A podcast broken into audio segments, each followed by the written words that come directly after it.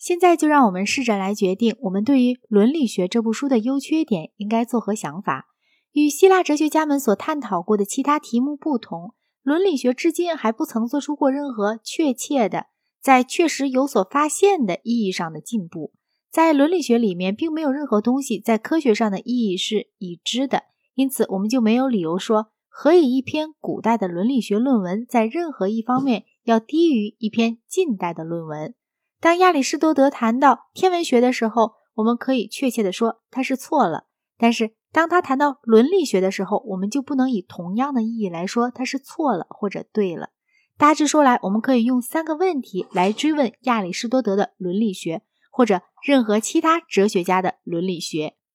一，他是不是有着内在的自相一致？二，他与作者其他的观点是不是相一致？三，他对于伦理问题所做的答案是不是与我们自身的伦理情操相符合？对于第一个问题或第二个问题中的任何一个问题的答案，如果是否定的，那么我们所追问的这位哲学家便是犯了某种理智方面的错误。但是如果对于第三个问题的答案是否定的，我们却没有权利说他是错了，我们只能有权利说我们不喜欢他。让我们就根据《尼格马可伦理学》一书所提出的伦理理论来依次的考察这三个问题：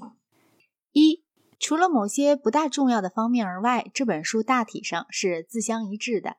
善就是幸福，而幸福就在于成功的活动。这一学说是讲得很好的，但每种德行都是两个极端之间的中道的学说，尽管也发挥得很巧妙，却并不那么成功了。因为它不能应用于理智的静观，而据亚里士多德告诉我们说，理智的静观乃是一切活动之中最美好的。然而，也可以辩解说，中庸之道的学说本来是只准备用之于实践的德行，而不是用之于理智的德行的。或许还有一点，那就是立法者的地位是多少有些暧昧的。立法者是要使儿童们和青年们能获得。履行善良行为的习惯，这最后将引导他们在德行里面发现快乐，而无需法律的强制就可以使他们的行为有德。但显然的，立法者也同样可以使青年人获得坏习惯。如果要避免这一点的话，他就必须具有一个柏拉图式的为国者的全部智慧。如果不能避免这一点，那么有德的生活是快乐的这一论证就不能成立。然而，也许这个问题更多的是属于政治学的，而不是属于伦理学的。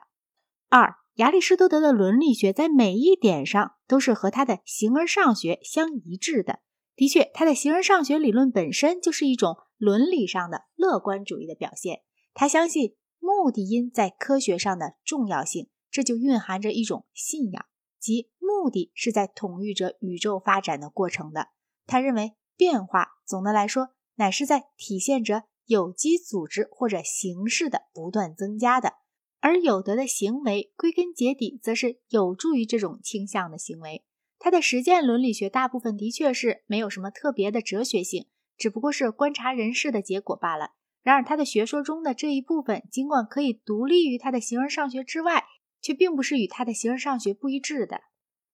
三。当我们拿亚里士多德的伦理口味来和我们自己相比较的时候，我们首先就发现，正如我们已经指出过的，必须要接受一种不平等，而那是非常引起近代人的反感的。他不仅仅对于奴隶制度，或者对于丈夫与父亲对妻子与孩子的优越地位没有加以任何的反驳，反而认为最好的东西本质上就仅只是为着少数人的，以及为着骄傲的人与哲学家的，因而大多数人主要的。只是产生少数统治者与圣贤的手段，便似乎是当然的结论了。康德以为每个人自身都是一个目的，这可以认为是基督教所介绍进来的观点的一种表现。然而，在康德的观点里，却有一个逻辑的困难：当两个人的利益相冲突时，他就没有办法可以得出一个决定来。如果每个人的自身都是一种目的，我们又怎么能够达到一种原则，可以决定究竟是哪一个应该让步呢？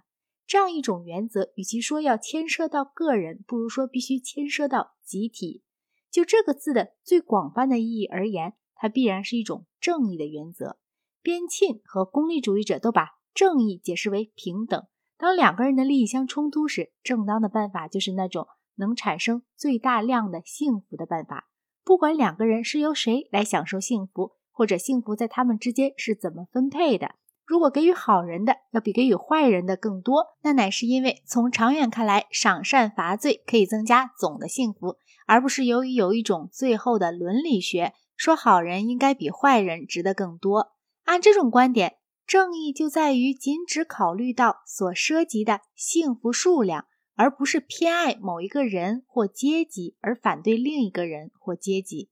希腊的哲学家们，包括柏拉图和亚里士多德在内，却具有着另一种迥然不同的正义观，而那是一种至今仍然在广泛流传着的正义观。他们认为，原来的根据原出于宗教，每个事物或人都有着他的或他的适当的范围，逾越了这个范围就是非正义的。有些人由于他们的性格或能力的缘故，而有着比别人更广阔的范围。所以，他们如果分享更大的幸福，那是并没有什么不正义的。亚里士多德把这种观点看作是理所当然的。但是，这种观点之原始宗教的基础，虽然在早期哲学家里面是显著的，可是，在亚里士多德的著作里面却已经不再是很明显的了。亚里士多德的思想里，差不多完全没有可以称之为仁爱或慈爱的东西。人类的苦难，就他所察觉到的而论，并没有能在感情上打动他。他在理智上把这些认为是罪恶，但是并没有证据说这些曾使得他不幸福，除非受难者恰好是他的朋友。更一般的来说，《伦理学》一书中有着一种感情的贫乏，那在希腊早期的哲学家之中是看不到的。在亚里士多德对人世的思辨里，有着某种过分的自高自大与自满。凡是能使人彼此互相感到热情关切的一切东西，似乎都被亚里士多德遗忘了。以至于他对友情的叙述也是淡淡的，没有迹象可以表明他曾经有过任何使得他很难以保持健全那类的经验。